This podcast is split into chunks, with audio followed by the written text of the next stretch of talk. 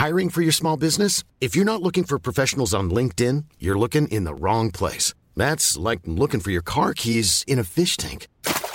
LinkedIn helps you hire professionals you can't find anywhere else, even those who aren't actively searching for a new job but might be open to the perfect role. In a given month, over 70% of LinkedIn users don't even visit other leading job sites. So start looking in the right place. With LinkedIn, you can hire professionals like a professional. Post your free job on linkedin.com slash people today. There's never been a faster or easier way to start your weight loss journey than with PlushCare. PlushCare accepts most insurance plans and gives you online access to board-certified physicians who can prescribe FDA-approved weight loss medications like Wigovi and Zepbound for those who qualify. Take charge of your health and speak with a board-certified physician about a weight loss plan that's right for you. Get started today at plushcare.com slash weight loss. That's plushcare.com slash weight loss. plushcare.com slash weight loss. Millions of people have lost weight with personalized plans from Noom, like Evan, who can't stand salads and still lost 50 pounds. Salads generally for most people are the easy button, right? For me, that wasn't an option. I never really was a salad guy. That's just not who I am.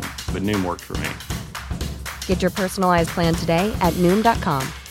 Real Noom user compensated to provide their story. In four weeks, the typical Noom user can expect to lose one to two pounds per week. Individual results may vary.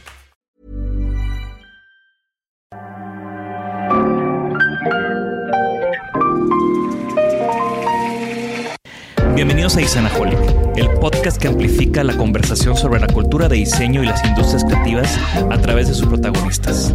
Soy Jorge Diego Etienne y los invito a escuchar este episodio, compartirlo y seguirnos en nuestras redes sociales donde nos encuentran como Isanaholic MX. Bienvenidos.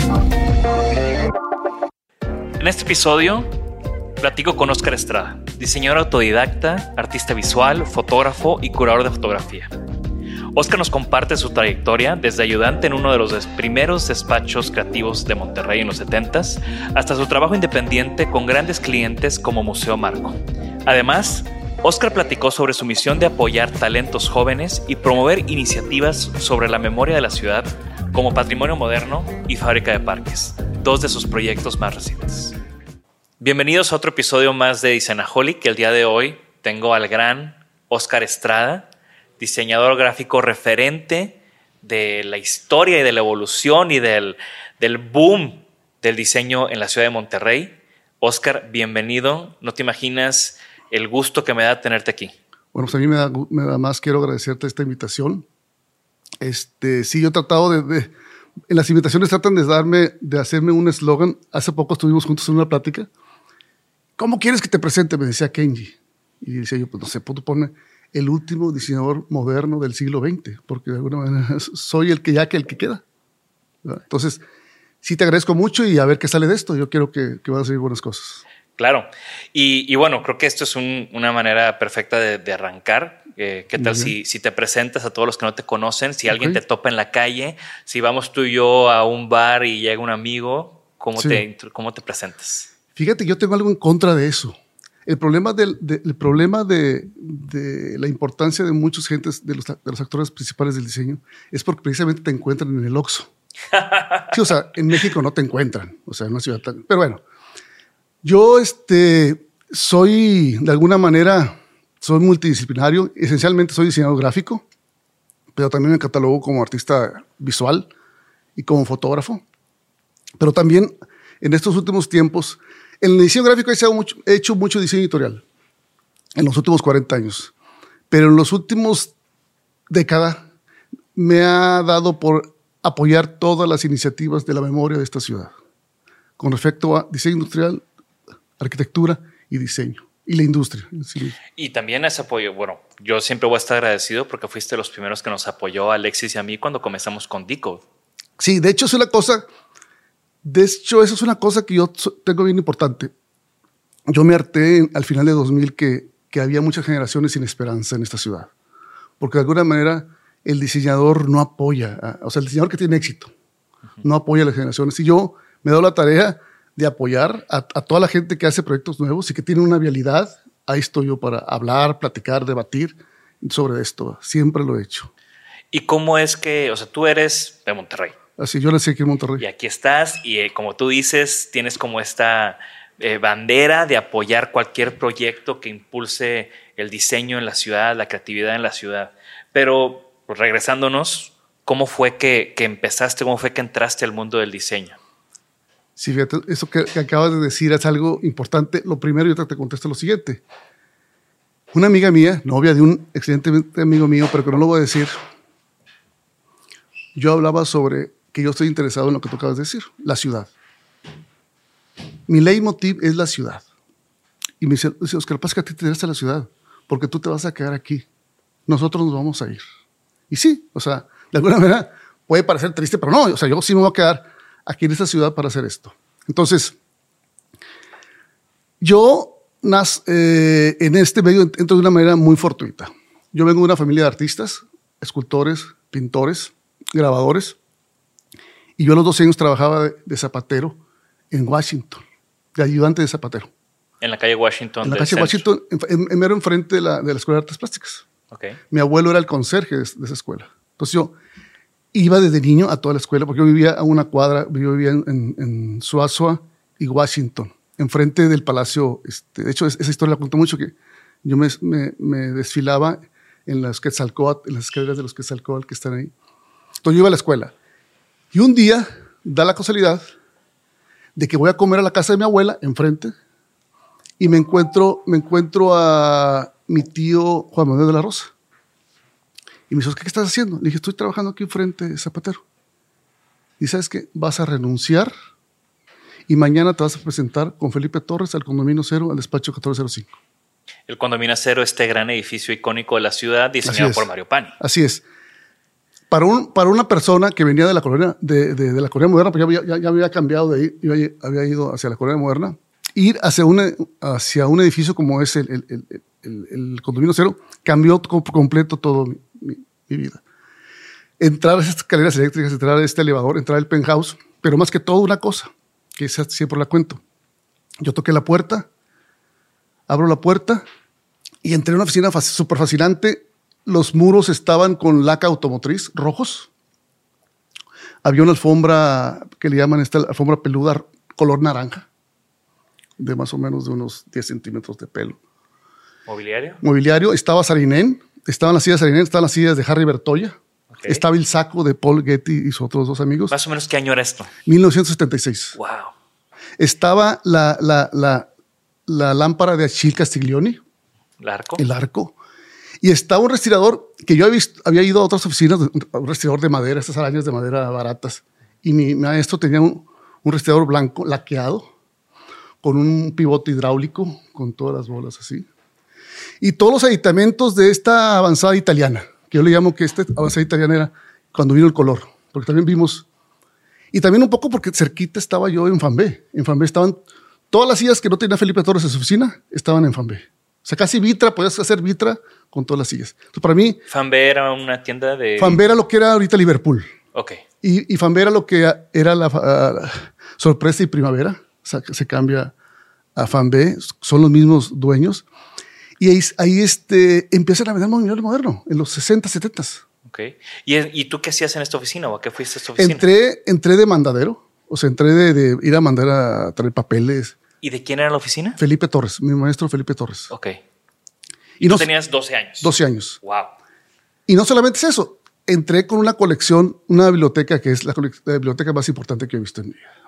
Ah, eh, Y Torres era, era un adepto del diseño moderno, tenía todos los libros europeos, del Bauhaus, tenía todos los libros italianos, tenía los libros suizos. Entonces, ahí yo me empiezo a formar, de viendo, y no solamente eso, también el, el centro de la ciudad ah, era, era, era muy padre, pero los libros, yo no estudié diseño, o sea, a mí me corrieron de la preparatoria pero yo me hice en los libros. O sea, yo nunca he dejado que la escuela interfiera con mi educación. Yo siento que la, la educación para mí han sido los libros. O sea, no estudiaste diseño No. gráfico. No.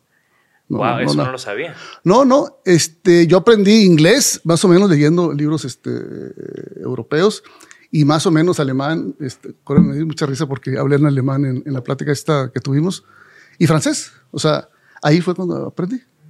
Aprendí todos los diseñadores que conocemos ahorita en la historia del diseño, los conocí ahí. Y aparte el momento que estaba viviendo, teníamos, teníamos ocho años. teníamos ocho años, ocho años que había pasado el Mundial del 68.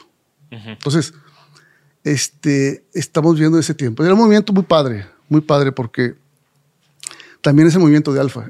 hay un movimiento económico aquí con el grupo Alfa que cambió la ciudad. Alfa contrata a Walter Landor, a Las Wyman y, empieza a moverse todo eso. En ese, en ese tiempo de los late 70s, por decirlo así. Exactamente, late 70s. Exactamente. Yo llego un poco tiempo después, pero antes, ocho años antes, ahí estaba ese movimiento. Ok. ¿Y qué fue? ¿Y, cuál era el rol de, Torres en ese movimiento?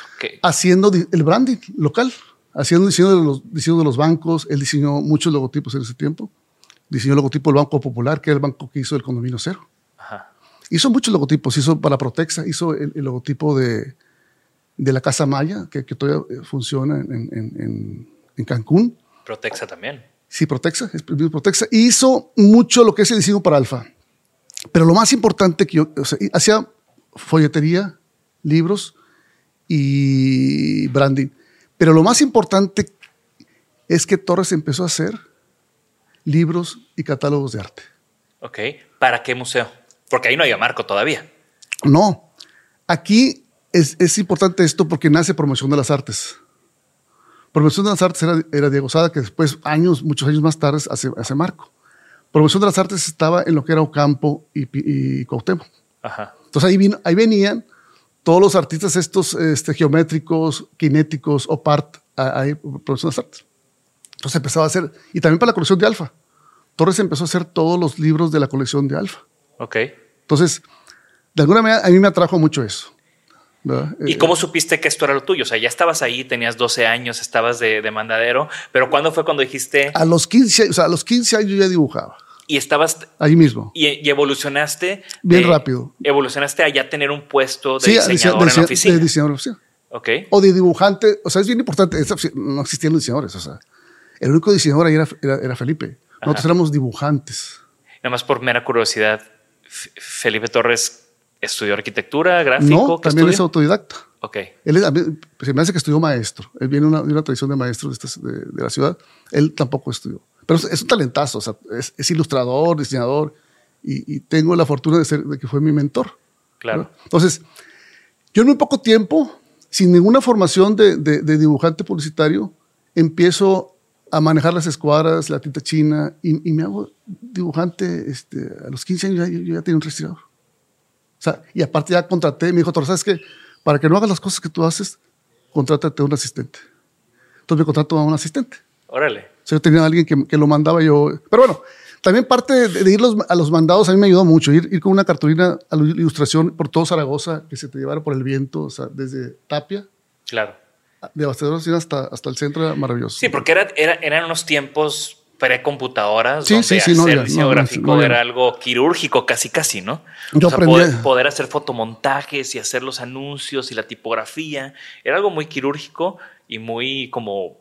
Yo aprendí del mejor también que ahí estaba, que era Jesús Alejandro Chuy, que era un mago para hacer los logotipos, para eh, eh, hacer un logotipo pequeño, extrapolarlo, hacerlo más grande, cortar pantallas, entintar, preparar la tinta de wash hacer, era una, yo aprendí de él. O sea, de, la cuestión este, manual y, de dibujante la aprendí de él. Entonces ya, ya, era, ya tenías 15 años, ya estabas empleado en esta agencia de, de, centro, eran los principios de los 80s. No, todavía, todavía era finales 70. Finales de los 70. Pero fíjate, Torres, él me hablaba de alguien, él decía que su, su tutor era Joe Colombo.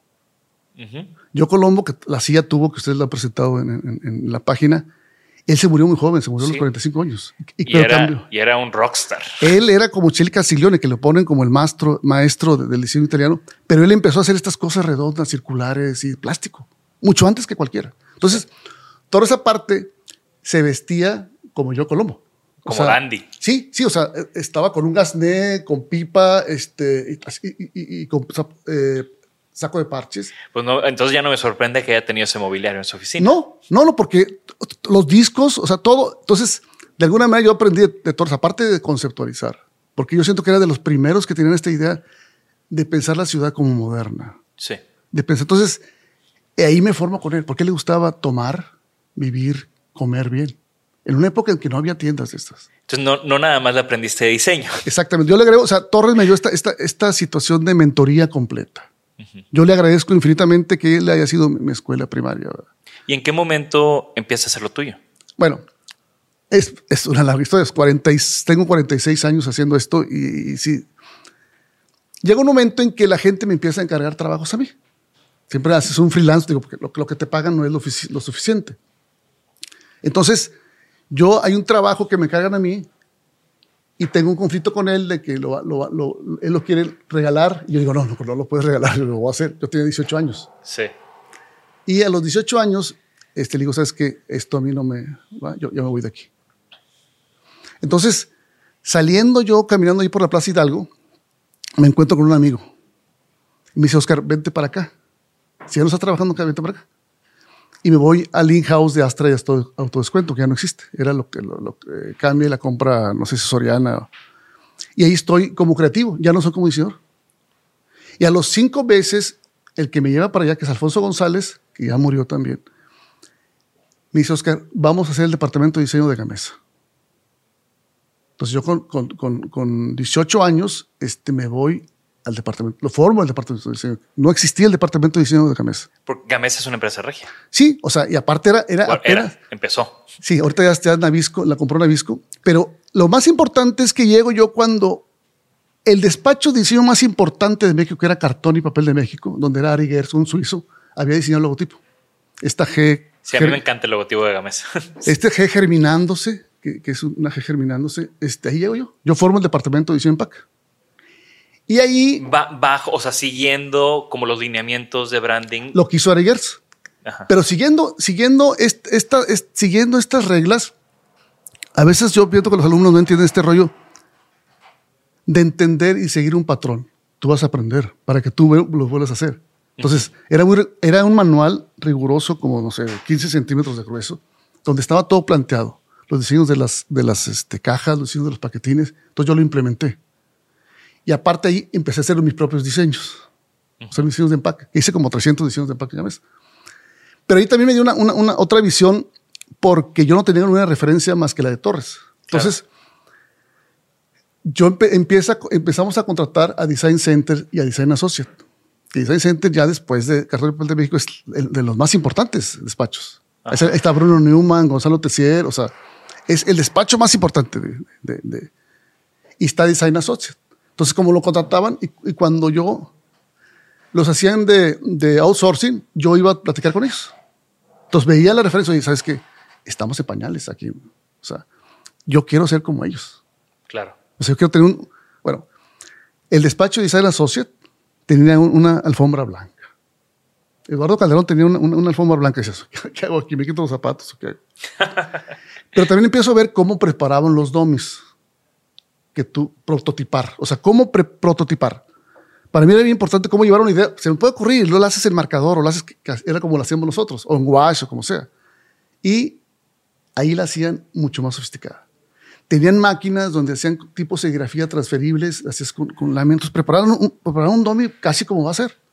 Entonces eso lo aprendí de ellos. Entonces ahí en, en, en Gamesa me formé como, de alguna manera también vi lo que se estaba haciendo a nivel nacional de diseño. Vi los museos de- de- del DF y estuve del 84 al 87. Ahí estuve. Y después empieza algo muy, muy fa- fabuloso, que es este, cuando nace la cuestión digital. En el 84 empieza la, la, la- la Macintosh. Entonces llegó una- un, un empleado, que es amigo mío, que es este, Jaime García Narro, llega con una Macintosh, la Macintosh, la original. Entonces yo la veo en su oficina y me pongo a jugar con la, con la, con la, con la Macintosh. Entonces, en aquella época tú agarras el ratón y pues no, parecía que traías un ladrillo. Y ahí me cambia el chip. ¿Sabes qué? Olvídate tinta china. Yo de aquí soy.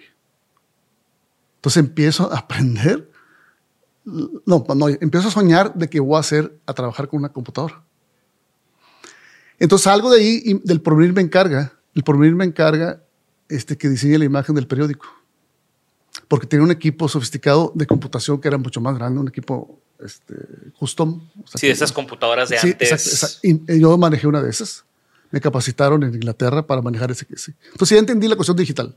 Claro. Y sabías que eso era el futuro. Ese era el futuro. Porque yo, porque yo ya lo empecé a ver, en esos días lo empecé a ver en el norte. Ajá. O sea, Danilo ya implementaba todo el periódico, lo hacían, lo hacían este, en, en la Macintosh. Claro. Danilo Black, Danilo, uno Eduardo, de, de un estas- amigo mío, Eduardo, Eduardo Danilo. otras de esas grandes agencias de. es de una referencia de, de- diseño aquí en Monterrey. Entonces, yo veía que Danilo hacía, hacía ya el, el- el- el- diseño gráfico. Y dije, esas cosas no las puedes hacer. Sombras, degradados, tonterías, al fin y al cabo. Porque al fin de cuentas era otro tipo de cosas, pero querías aprenderlas. Entonces, yo dije, ¿sabes qué? Yo quiero por lo pronto, si no tengo la Macintosh, voy a ver este, la- el voy al porvenir, del 87.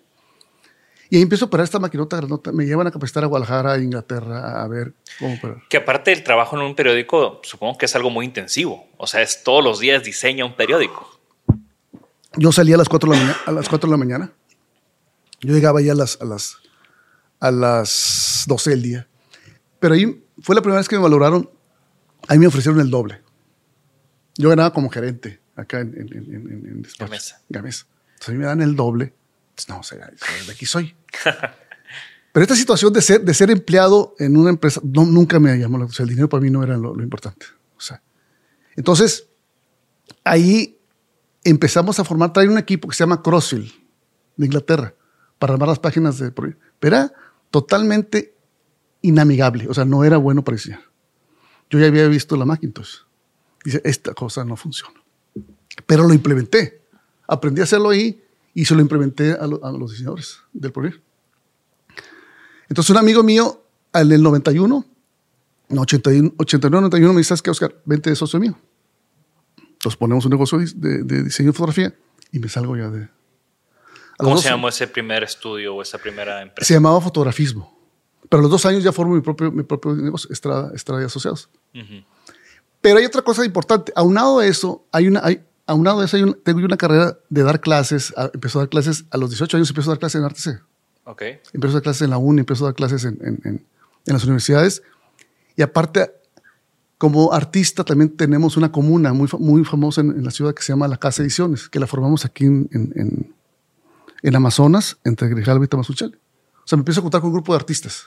¿Qué artistas había en ese momento? Esta- estaba, bueno, estaba Ascúnaga, Sergio de Ocio, estaba Javier Moisén, que es el crítico de arte, estaba Juan Alberto Mancilla, estaba Merla, estaba, ya dije, Sergio de Roberto Ortiz, Roberto Ortiz estaba ahí de fotógrafo, y empezamos, empezamos a cambiar la visión de en esta capacitación ideológica que, que debes de tener, o sea, qué es lo importante en la ciudad. Entonces nos sentamos nosotros los lunes, los lunes a las 12 del día, a tomar cerveza y a platicar.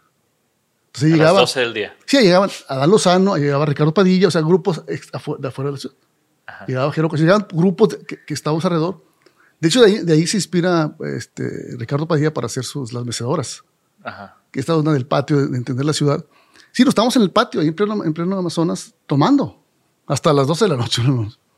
Entonces, empezamos a, a platicar y a dialogar, mientras también podíamos hacer obra, obra, obra de arte, hacíamos proyectos de arte. Entonces, pasa todo ese tiempo y yo regreso sin dinero, saliéndome del porvenir, me, recién casado, y en unos espacios de la casa de ediciones me vuelvo a poner ahí.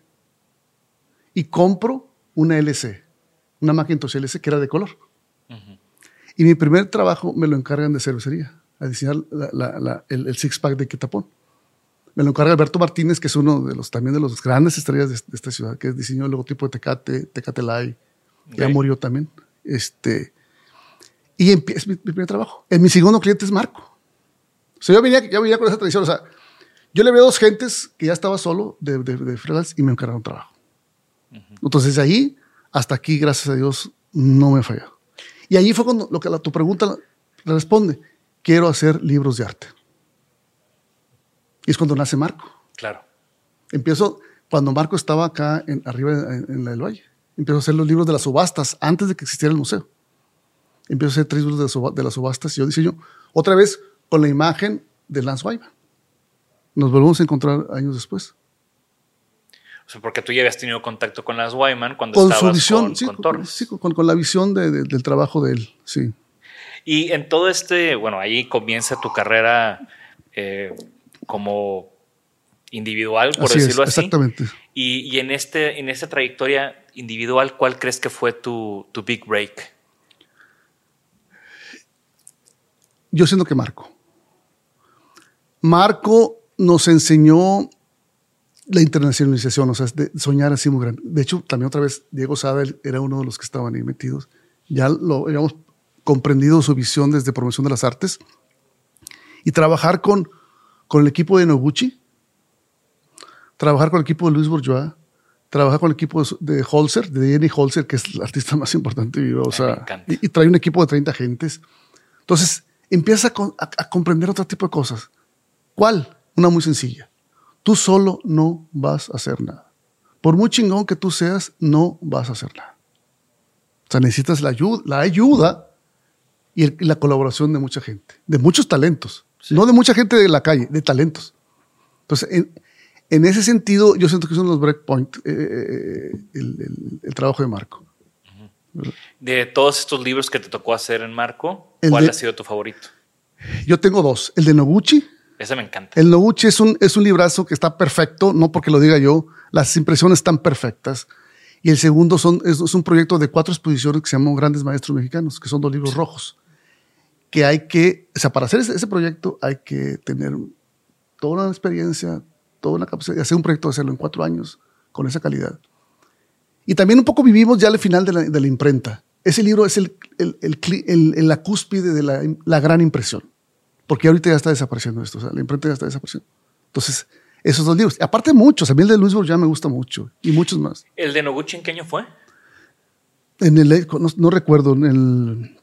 No, me- me- la fecha no, no, no, no la tengo. Pero sí, este... eh, principios del 2000, una cosa de esas. O finales, ¿no? No, Sí, porque a mí, a mí no me tocó. Yo llegué en el no 2000. ¿sabes qué? 1998, 97. Sí, yo sí. llegué a la ciudad en el 2003. Y de Sí. hecho, una de las primeras exposiciones que yo creo que marcó mi carrera fue la de Miss Van der Rohe en, en Marco. O sea, Sí. esa.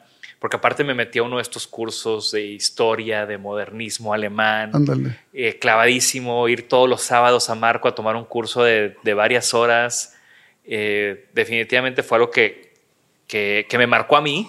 Y, y lo digo porque también así, o sea, creo que este museo ha formado parte clave de la, de la historia creativa en la ciudad. O sea, Sí, sí, ese y es mucho parte- más, pero es- este es importante por todo lo que, por ejemplo, yo en mi vida, si alguien me, me va a oír en el futuro, yo no pude concebir cómo puedes ir a una exposición y ver tre- 30 siglos de esplendor y verlo montado como se ha montado. O sea, no, yo lo vi en Nueva York, que estuvo primero en Nueva York y se la trajo para acá. Verla o, ver este fotofolio, o ver a, no sé, a, a Mimo Paladino, o estas que tú estás diciendo. Entonces, es importantísimo. Sí lo, veíamos otras exposiciones, por ejemplo, en el Museo Monterrey, España, la exposición de España, o los de grandes maestros españoles, pero se sentía un tipo así antiguo. En el Museo Monterrey estuvieron los de Hecker, este, tres, tres, tres fotógrafos muy buena, que la de Becker, este Mapletor y otro. Entonces eh, fue maravilloso. Entonces sí, yo siento que en cuanto a la cultura, sí nos ha dado para poder aprender y a poder reflexionar, que es lo que más me ha dado. Y, y dentro de, de toda esta carrera, digo, ya hablamos de, tu primer, de, de- esta evolución, de tu primer, eh, de tu big break, y hoy en día tienes una variedad de proyectos, además de seguir con tu práctica de diseño, de diseño gráfico. Eh, ¿Algunos proyectos recientes que nos puedas compartir? Sí, cómo no. Fíjate que, y fíjate, esta palabra, fíjate, me cae muy gordo, pero bueno. Eh, Desde hace tiempo, como te comenté al principio, yo estoy enfocado a lo que es la memoria. Yo siento que, que el pasado parece que es una, una escuela donde no quiere acudir nadie. O sea, nadie quiere acudir al pasado.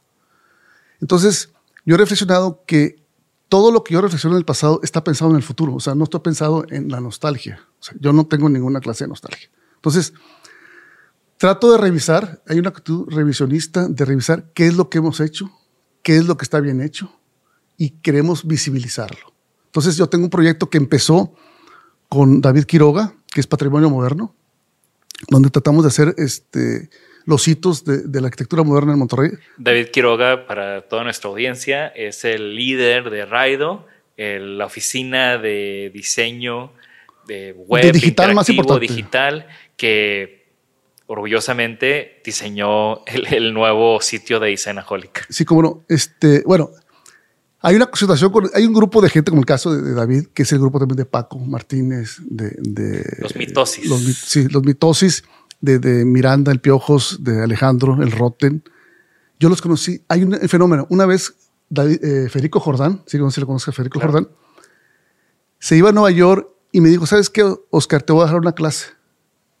en el CEDIM. En el CEDIM. Le digo, pues, ¿cómo? No, no, no tengo ahorita... No, ve, dásela.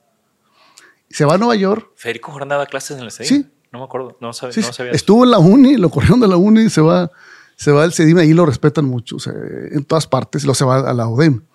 Pero en el CEDIM, este, me dijo, ve a darle una clase llévale tus libros.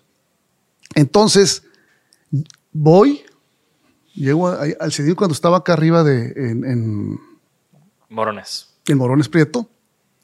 Hay un grupo de niños ahí de 17, 18 años. Me empiezan a preguntar y todo. Y yo les digo una frase ahí, Oscar, ¿qué se necesita para ser señor? Me dice esta, no sé si Gabriela Salinas, me dice, Oscar, ¿qué se? Digo, ¿sabes que se necesita comer diseño, leer diseño, ver diseño y cagar diseño? Oye, 10 años después, en la presentación de Lance Wyman en el marco, yo ya los tenía de amigos, pero yo no sabía que ellos habían sido. Y un día eh, estoy platicando aquí con alguien más y estaban aquí atrás, estaba David y estaba Paco. Lo que pasa es como nos dijo aquel maestro, hay que comer diseño y cagar diseño. Yo volteo y digo, eran ustedes, cabrones.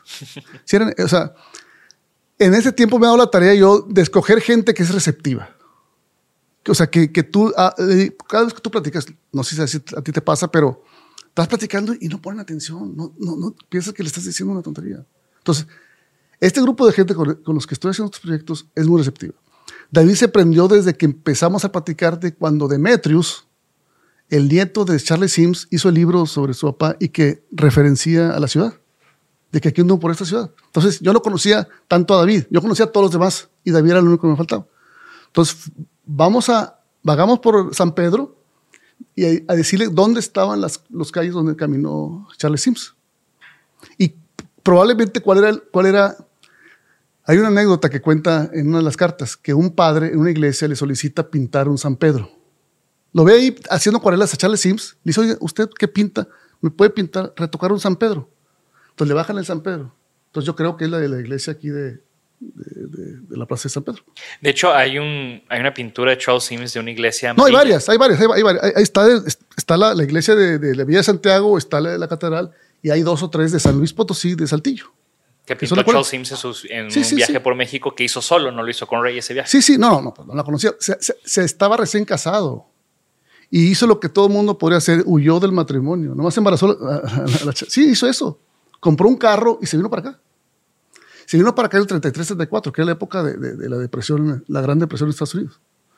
Entonces, ese fue, ese fue el breakpoint, o ese fue lo que donó la relación con David, y empezamos a decir, ¿por qué no hacemos un proyecto esto? Y los integró Paco Ro.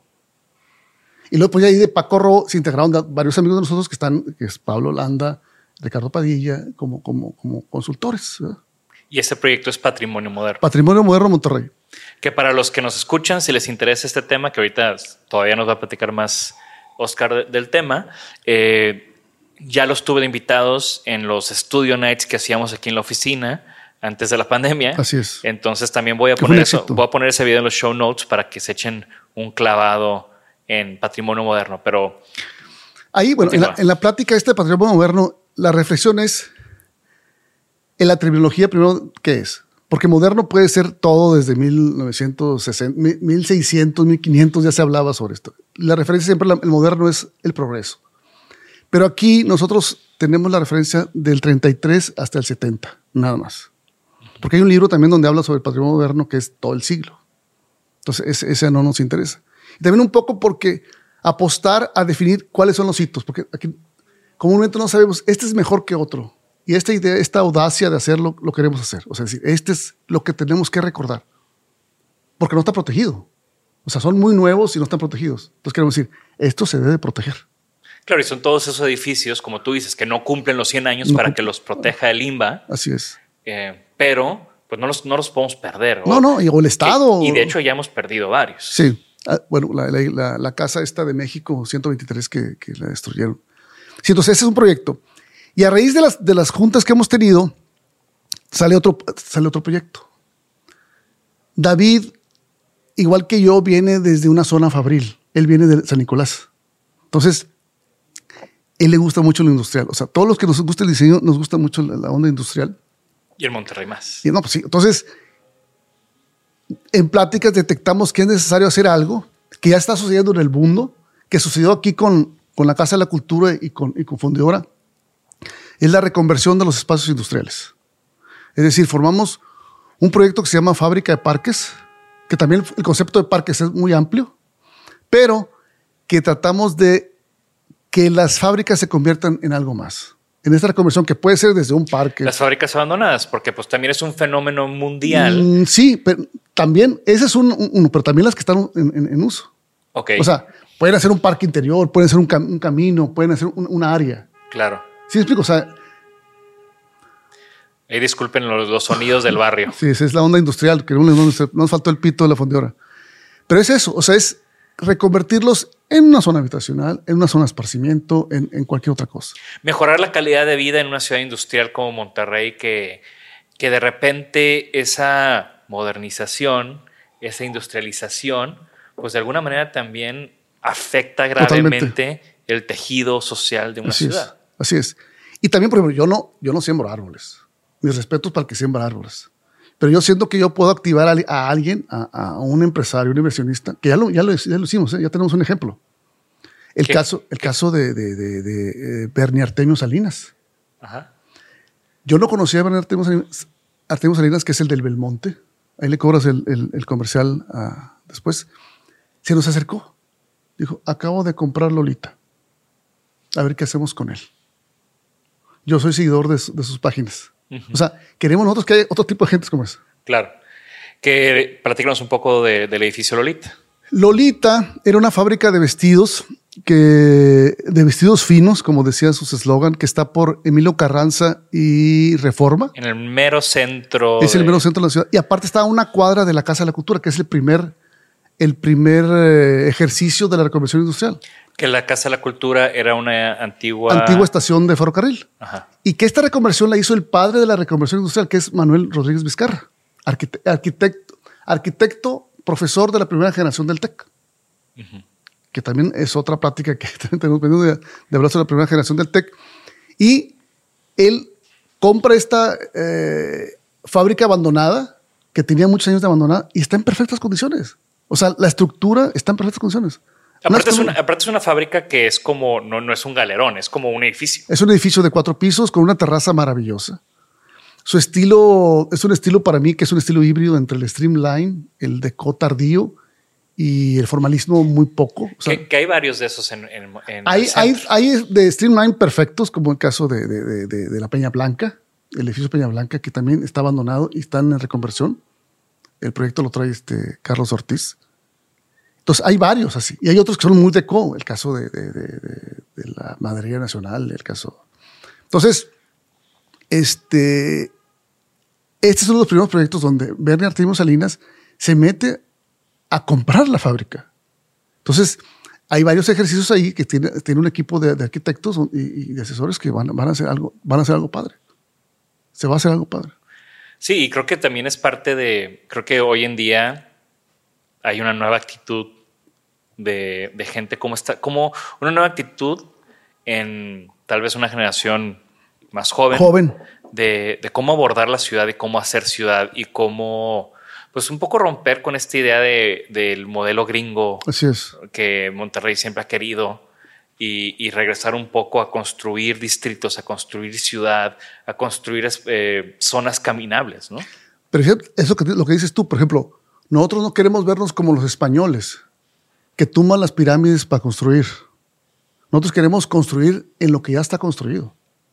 Ahora, yo no soy un activista que ando, Ay, voy a poner ahí para que se las... No, yo soy alguien que va a convencer. Y aparte voy a convencer, no obligarte que pienses igual que yo. Vamos a convencer porque hay unos eh, casos de estudio en todo el mundo que ya se está dando. Claro. Y los te están dando perfectamente. ¿Verdad?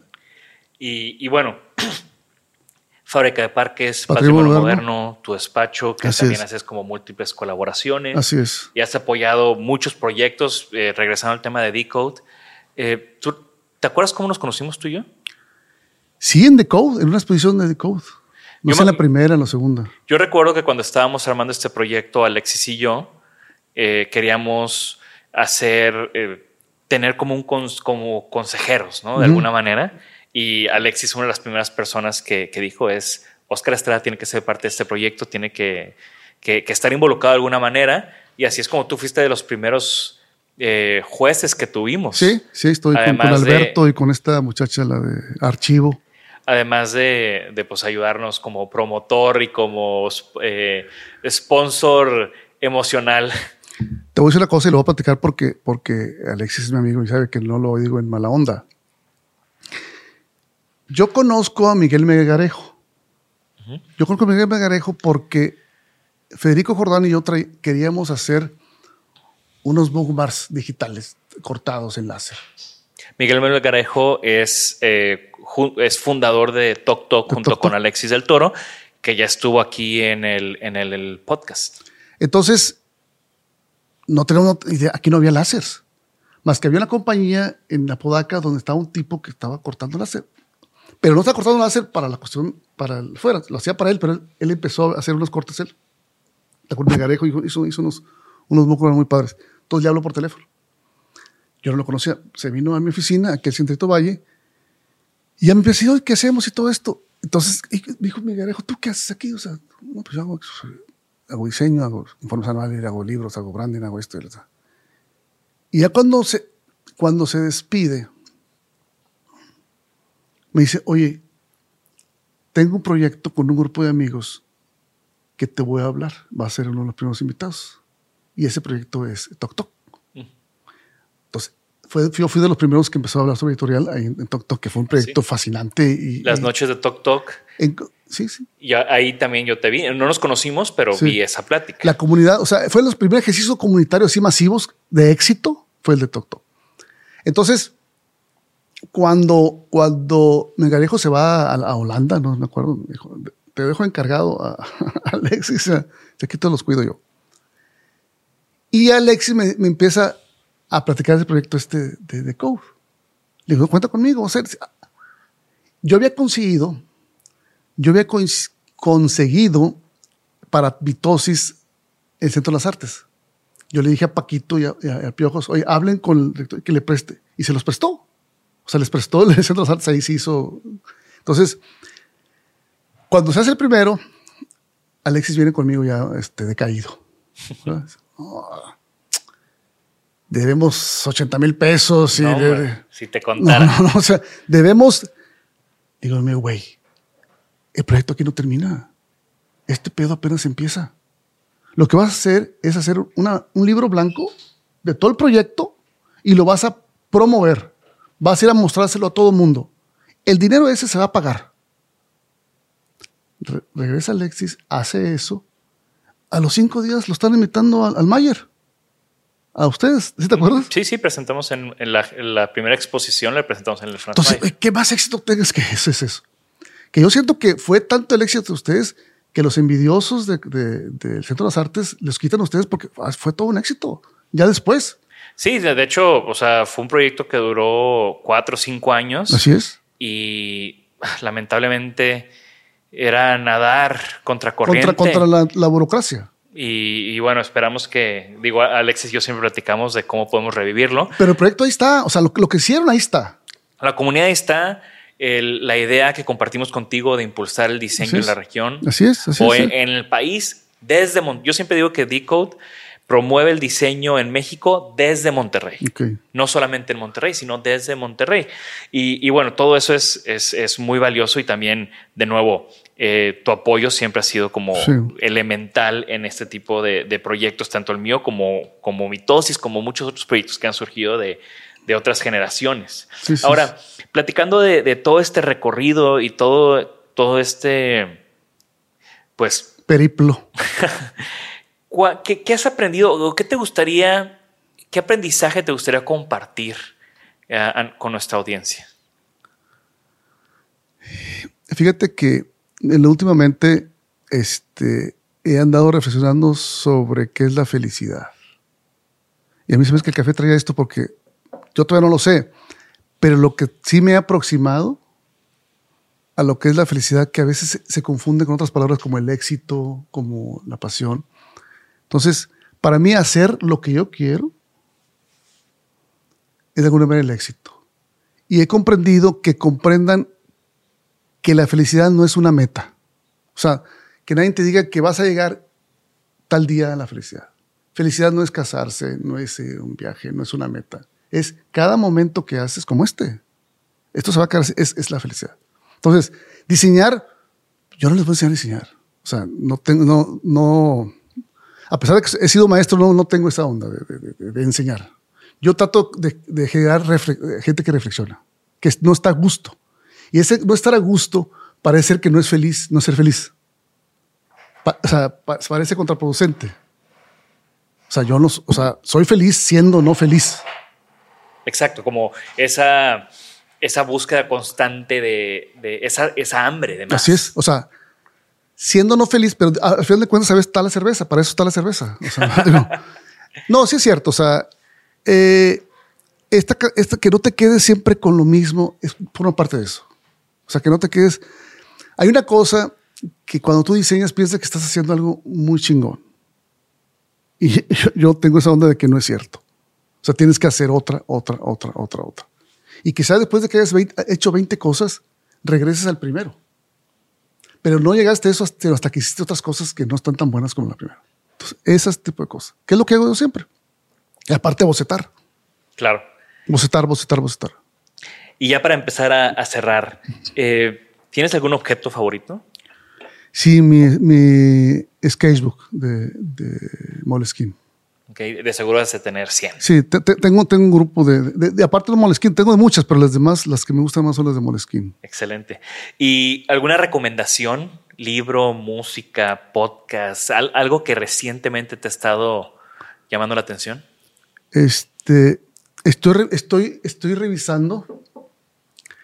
En esta plática de, de, que tuvimos tú y yo con, con Kenji aquí en el Secret Music Club, recomendó un libro de Joy Steiner, Lo análogo y lo digital. Sí. Yo siento que ese lo puedo volver, lo estoy releyendo otra vez y lo pienso releer. Entonces, todo lo que es de lo de George Steiner. No, miento, Ott Eicher. Y también los libros de George Steiner. Hay uno que se llama sobre, sobre las 10 lecciones del pensamiento. Esos dos libros. 10 lecciones del pensamiento de Steiner y lo análogo y lo digital de Ott Eicher. Excelente, muchísimas gracias, Oscar. Y bueno, eh, no me queda nada más que agradecerte, agradecerte por tu amistad, por, por ser siempre, por siempre estar ahí para, para brindar buenos consejos y también para rebotar a veces, a, veces, malas ideas que se convierten en buenas. Ándale, eso es. Y, y, bueno, estoy seguro que no es la última vez que, que, estás aquí en el podcast. Estoy seguro que hay muchos temas como platicábamos ahorita que podemos tomar y expander y, y platicar horas y horas. Así que, de nuevo, Oscar, muchas gracias. Eh, ¿Cómo te puede seguir la gente? En Instagram. En Instagram tengo una Oscar, Oscar, eh, cuatro slides bajos, Estrada. Ok. Ahí estoy. No me queda más que agradecerte también. Y yo siento que algo bien importante, que a veces tan importante como los libros, es estos diálogos. Claro. O sea, hay que eh, promover este tipo de diálogos y no, me queda más que agradecerte. Y es lo que buscamos con Designaholic, que es esta plataforma para poder ah, abrir diálogo de muchísimos temas. Muchas gracias. Así que de nuevo, gracias Oscar. Gracias a todos los que nos siguen. Recuerden que estamos constantemente leyendo sus comentarios en redes sociales y en nuestro canal de YouTube. Así que si quieren hacer algún comentario, hacer alguna pregunta para Oscar, póngalo aquí en el episodio. Yo me encargo que se, que se los conteste. Y síganos en redes sociales, compartan estos episodios. Les agradecemos mucho que nos sigan. Y también gracias a nuestros patrocinadores. Nos vemos en la que sigue. Gracias por escucharnos. Por favor, suscríbanse al podcast y síganos en nuestras redes. Nos pueden encontrar como Isanaholic MX. Y para que la conversación continúe, deja tu comentario. Me interesa mucho conocer tu opinión. También te puedes registrar a las 5 de la semana un newsletter con lo más relevante del diseño, arte y arquitectura directo en tu mail. Mi nombre es Jorge Diego Etienne y esto fue Isanaholic. Hey, it's Paige DeSorbo from Giggly Squad. High quality fashion without the price tag. Say hello to Quince. I'm snagging high-end essentials like cozy cashmere sweaters, sleek leather jackets, fine jewelry, and so much more. With Quince being 50 to 80% less than similar brands. And they partner with factories that prioritize safe, ethical, and responsible manufacturing. I love that. Luxury quality within reach. Go to quince.com slash style to get free shipping and 365 day returns on your next order. Quince.com slash style.